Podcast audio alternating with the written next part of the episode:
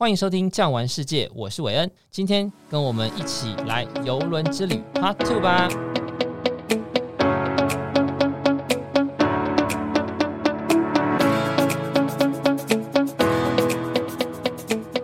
听众朋友，大家好。上一集呢，我们跟 Nick 已经聊过，在游轮上面你会吃些什么东西，你大概会做些什么样的事情，而不同的舱等能够看到的风景又有什么样的不同？那今天呢，我们要来为您更细细的去解剖，当你走这趟游轮之旅的时候呢，到底能够做些什么？在船上怎么样做？怎么样吃？怎么样玩才不会无聊？Nick 你好，Hello。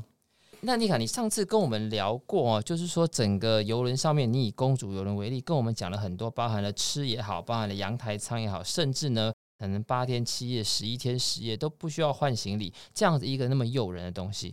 可是我还是想要请教一下，很多人呢、在听到游轮第一件事情是什么？就是游轮很无聊。为什么？他说我在八天七夜、十天十一夜，我通通都待在同一个地方。除了吃，那我如果不那么重吃的人，或者是给我一个阳台舱，我在那边看着星星，看着月亮，看久了也会无聊。我能够在船上做些什么事情？可不可以让我们了解一下船上有没有什么样的活动？那我能做些什么？可以跟我们来聊一下吗？在还没有接触到的一些旅客啊，我们在最常接洽的时候，他们常会问：游轮是不是很无聊？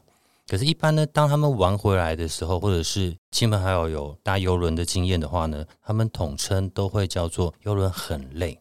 那如何累法呢？我来举例的话，如果今天是有靠港做岸上观光的话，那我们一样六七点起来，然后悠闲的吃完早餐之后呢，基本上我们的离船时间不会说很久，通常呢，其实就是从我们主要的集合的点，比如说五楼六的中庭。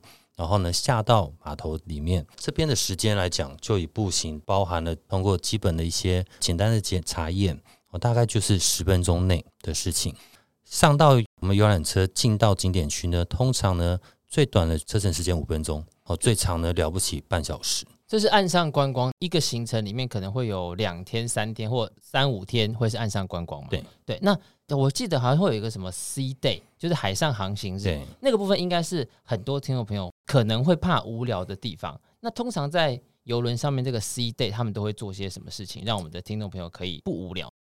我们游轮上面呢，每天都会有每个日的活动日志。那这个活动日志呢，记载从我们早上六七点钟开始，一路到深夜，它的不定向哪一个地点会有不同的活动。比如说像我一样。早餐用完餐之后呢，最顶楼的甲板层它可能会有瑜伽的一个教学哦，伸展的一个教学。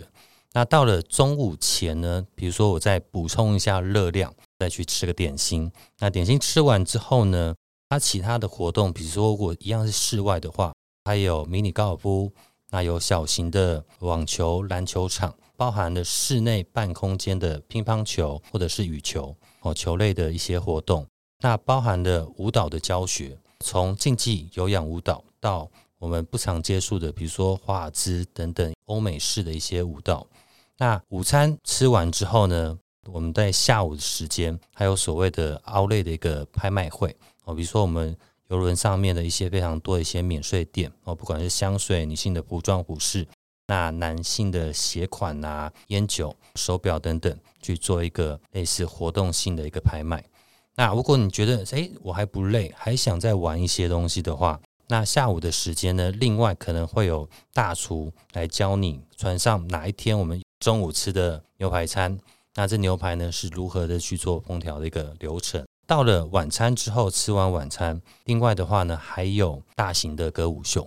大型歌舞秀看完还不觉得累的话呢，我们不管是船头、船中还是船尾，非常多的俱乐部跟酒吧都有现场的。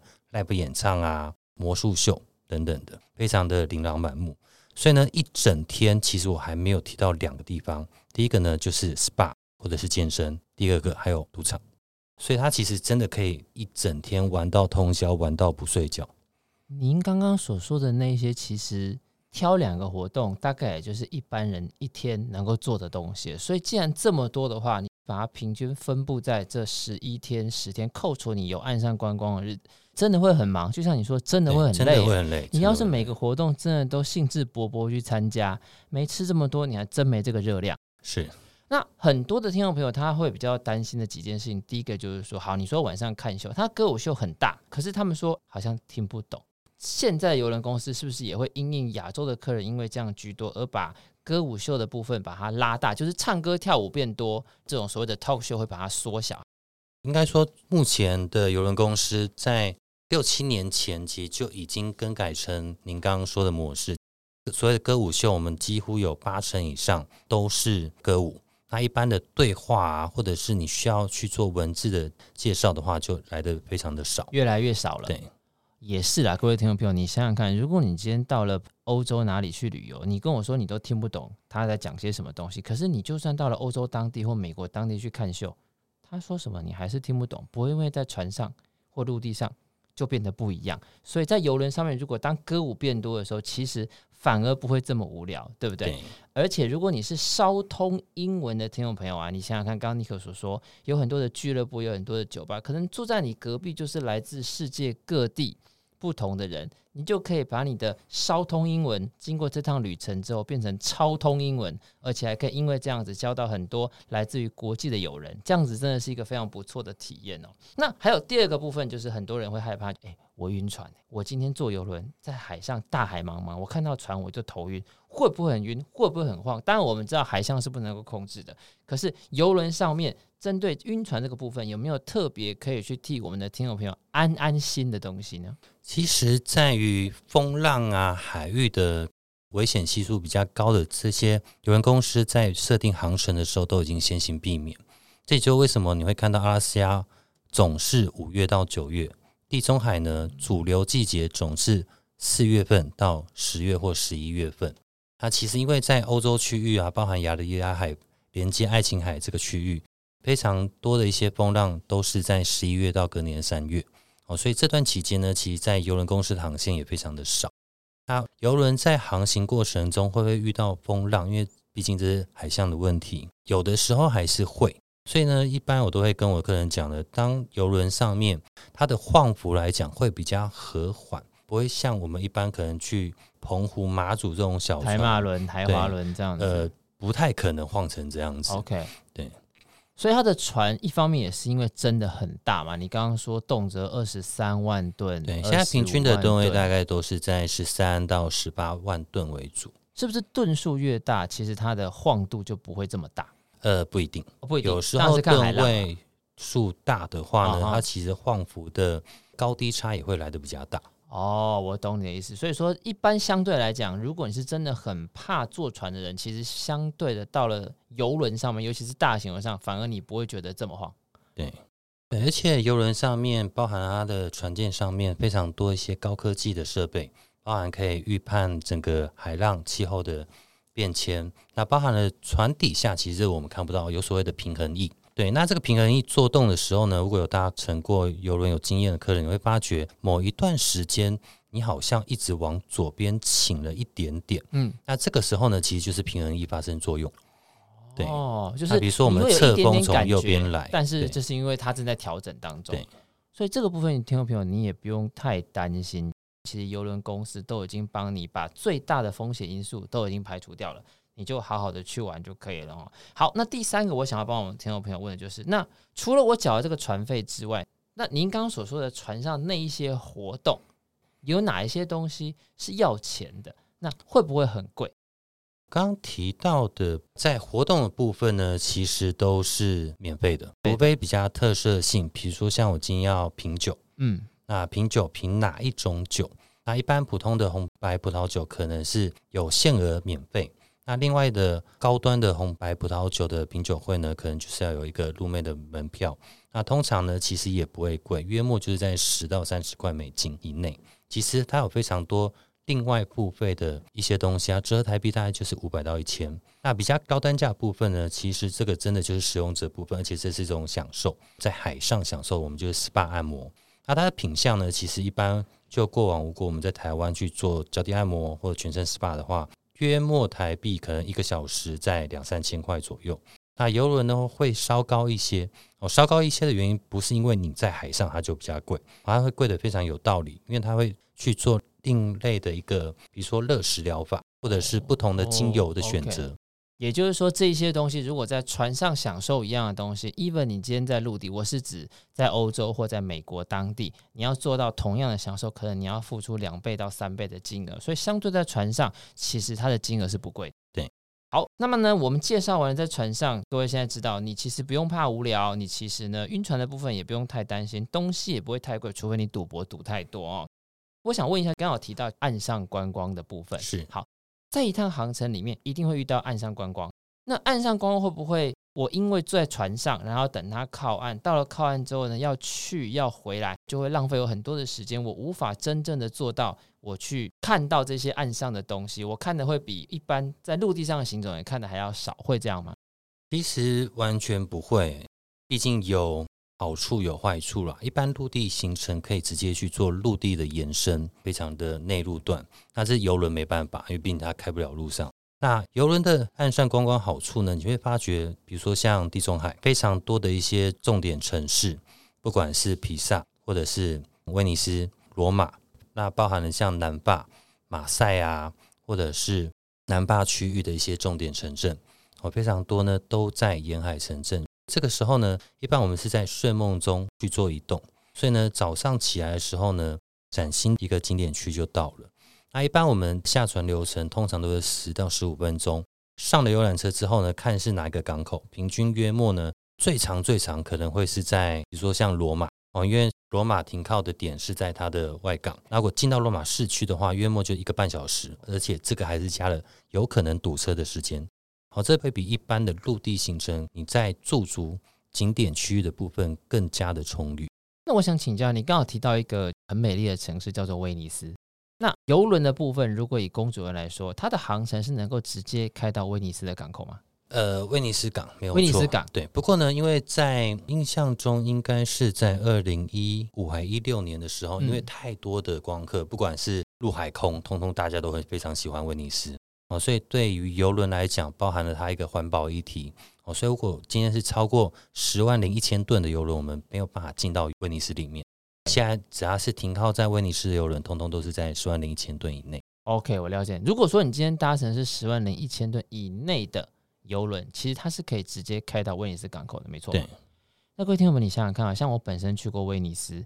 当时为了要去威尼斯呢，我首先必须要开车四个小时抵达威尼斯。到了之后呢，吃个午餐，然后呢，我只剩下三个半小时的时间可以逛威尼斯、拍威尼斯、拍鸽子，甚至呢去喝杯咖啡，加上购物的时间只有三个半小时。但如果你今天是搭乘邮轮，如尼克所说，我今天睡觉睡醒，早上悠闲的吃完早餐，不用赶，不用跟人家挤，十五分钟之后，你搭乘十万零一千吨的船，你就可以直接走进威尼斯。那个时候，陆地的客人都还没到。是不是这样说？没错。哦，各位，你想想看，不单单是你可以坐着游轮在阳台舱上面看着阿拉斯加的冰河，你还可以如入无人之境般的走进人人梦寐以求的威尼斯广场，是不是一个很棒的事情？所以，如果有想要搭乘游轮的听众朋友，真的听完这集之后，可以开始准备。那既然要开始准备，那我们要来帮我们听众朋友问一下。好，你说成年人吧。OK，可是我们去游轮总是有时候会带着爸爸妈妈，他会是老人，会带着小孩，携家带眷出去。那针对老人家在游轮上面会不会很不方便？上上下下的楼梯、拄拐杖，甚至是坐轮椅，在游轮上是否也是方便的呢？因为我们一般出国的时候，其实不外乎就会顾虑老人家可能长途飞行，或者是啊，我今天小孩子还小，我们去看那个什么堡、那个什么教堂哦，那小孩子也不懂。然后呢，可能就是会吵到其他团员。那我们今天如果是蜜月，可是呢又有亲友朋友要跟，那这个时候你会发觉非常多的地点一直会在删。好，我们不能去欧洲，不能飞太远，不能去美加等等的。那比如说像老人家来讲的话呢，不要飞太远，我们今天可以只飞到日本、韩国。哦，它这边一样都会有一些游轮的航程，包含了搭配日本赏樱、赏枫，或者是它的三大祭典的时候的一些航程。那如果想要远一点的话呢，欧洲、美国这些都完全没问题。如果今天是小孩子的话，哦，小孩的话呢，其实在游轮上面呢，它有针对，比如说从两岁到七岁，那包含了从八岁、十二岁、十二岁到十七岁不同的时间点，它有一些游玩的一个区域，包含了它可能针对在两岁到八岁的话呢，其实今天爸妈可以做一个我们付费享受悠闲。这个时候你可以付一点点钱，这个时段可能每天下午的两点到四点会有专人带着你的小朋友跟一群小朋友，我在固定的他的游戏室里面去做，比如说游玩课程啊，或者是相关海上泥土啊等等的一些乐高的教学或者是娱乐。你是说在那边还会有？你只要付一点点钱，就会有大哥哥大姐姐在那两个小时内让你好好的滑手机，让你好好的享受你的健身房，让你好好的享受下午茶的意思吗？没错，这不就是所有的爸妈梦寐以求的事情？对，那尤其像老人，一般像有时候我要带我爸妈出去玩，我会觉得哇，到底要去哪边？哦，那游轮也非常适合，因为非常多的一些游轮啊，它的船上设施非常的多元化。那对应到每个时段呢，它有不同的活动。我今天可能我不用说，诶，我爸喜欢什么，我就要跟着去什么。我们今天可以呢分别行动哦，比如说爸妈喜欢去做品酒啊，或者是烹调的一些教学，那我可能比较喜欢健身房哦等等的，我们可以分别活动，彼此呢就不会因为同一个旅游区块而去做取舍。那整个船上都有着无障碍设施吗？有。哦，所以基本上，如果你今天带的长辈他是真的是需要坐轮椅的，其实也是没有问题的。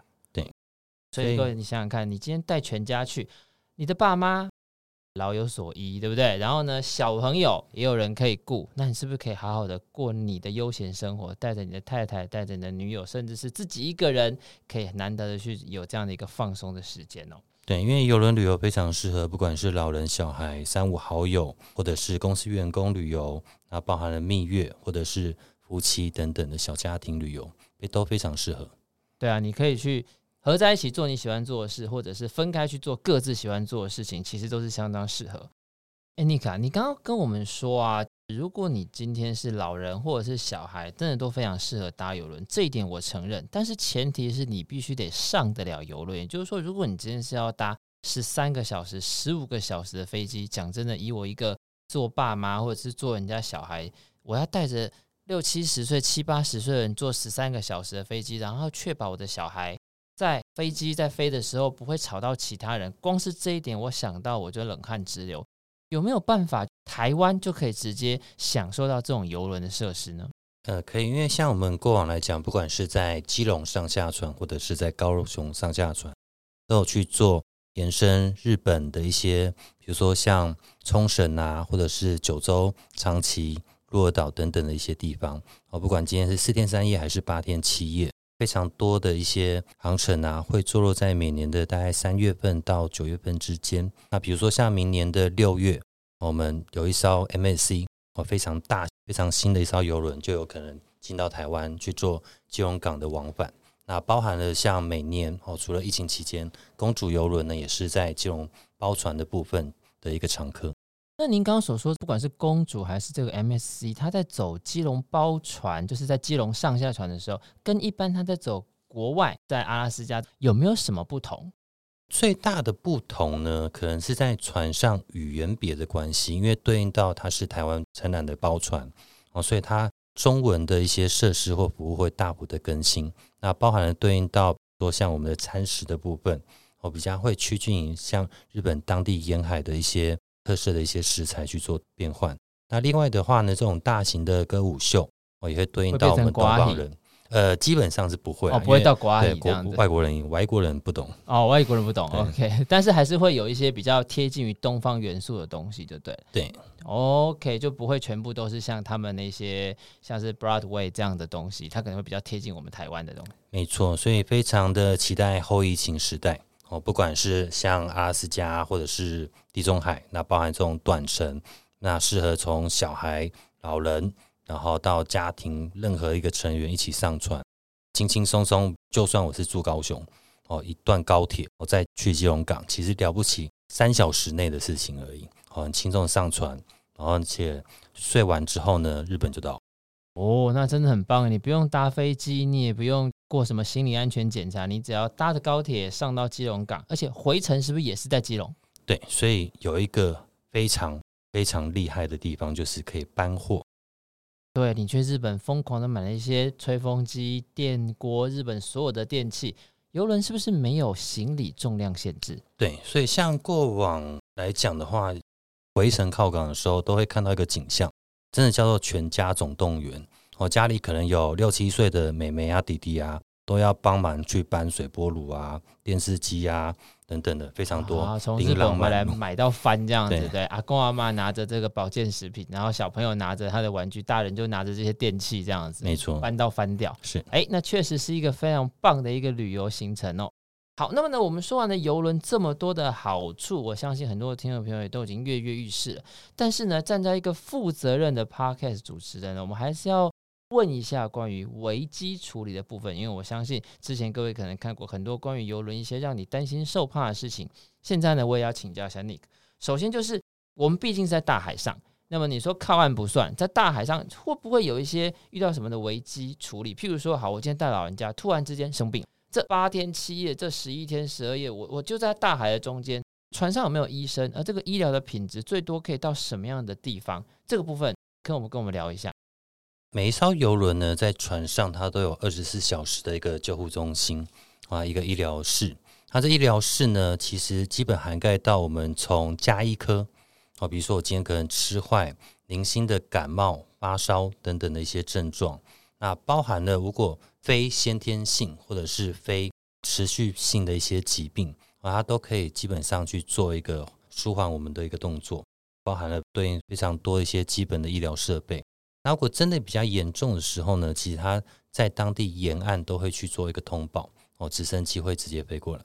哦，所以在游轮上面，其实如果真的遇到了像这样的事情，也是能够处理的。对，OK，了解。那最后一个，我想问一下，就是我们都知道，在二零一九年，这个新冠肺炎呢，打乱了全世界的计划，包含了很多人的旅游计划。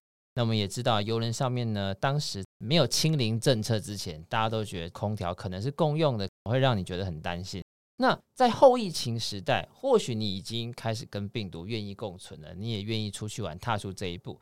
但是很多听众朋友可能还是会想，那我今天上了游轮，不管我在每一间是不是都会跟人家共用空气，而游轮公司有没有在这两年针对它的空气滤清系统，或者是任何的包含了这个新冠肺炎的处置，有新的一些政策？这可以跟我们聊一下吗？呃，这个其实尤其在舱房啊，它的空气循环系统其实是在两年前，因为毕竟从疫情到现在也两年了。在疫情一开始的时候呢，其实他们去做了这些的计划，所以现在几乎七成到九成以上，包含了公主轮全数的舱房哦，邮轮的舱房全数都是去做比较新式的一个空气滤芯去做过滤哦。那另外的话呢，针对公众区域，比如说像餐厅，那我们时常会接触到的门把、手把哦，这些去做定期的消毒。那另外的话呢，其实也越来越多公主邮轮的船去换成我刚刚有提到，就是穿戴式、感应式的一个手环，哦，这样不用说去做过多的接触。哦，所以邮轮公司在这两年其实也是为了要让所有的旅客回归，也因此做了非常多的努力。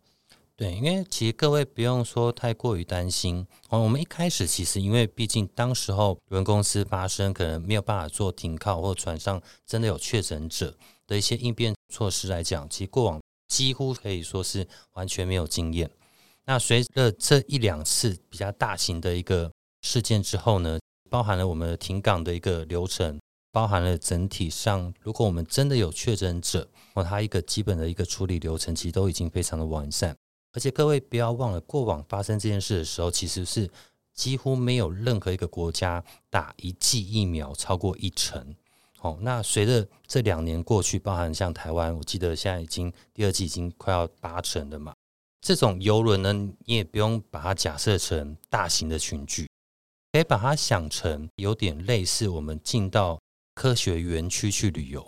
一般我们在日常生活中，不管我们要上班的途中，今天我们如果要去百货公司用餐购物的话，其实你都不晓得你周遭的人他打了几剂，他是否有。轻症症状，可游轮你完全可以避免这一块。好，游轮呢，你上了去了之后呢，任何的船员跟旅客都跟你一模一样。首先一定就是阴性证明，那另外一块呢，绝对就是以完整的剂量，完整的这个接种剂量。对，这部分其实我觉得，随着后疫情时代啊，未来不管是自由行也好，或者是这种小型的族群旅游，或者是参团旅游都好，那邮轮呢，绝对都会在未来呢会更蓬勃发展。听完了今天尼克跟大家的解释，我相信呢，各位听众朋友对于邮轮这个部分呢，一定拥有更多的梦想，也希望呢，在后疫情时代解封之后呢，会有更多的听众朋友愿意来尝试游轮这一块，得到像这样的海天一色的享受。今天呢，非常谢谢各位听众朋友的收听，也谢谢尼克，拜拜，拜拜。如果您喜欢今天的内容，别忘了帮我订阅，给五星好评。也欢迎到各大平台留言哦。感谢您的收听，我们下集见，拜拜。本节目由巨匠旅游制作播出。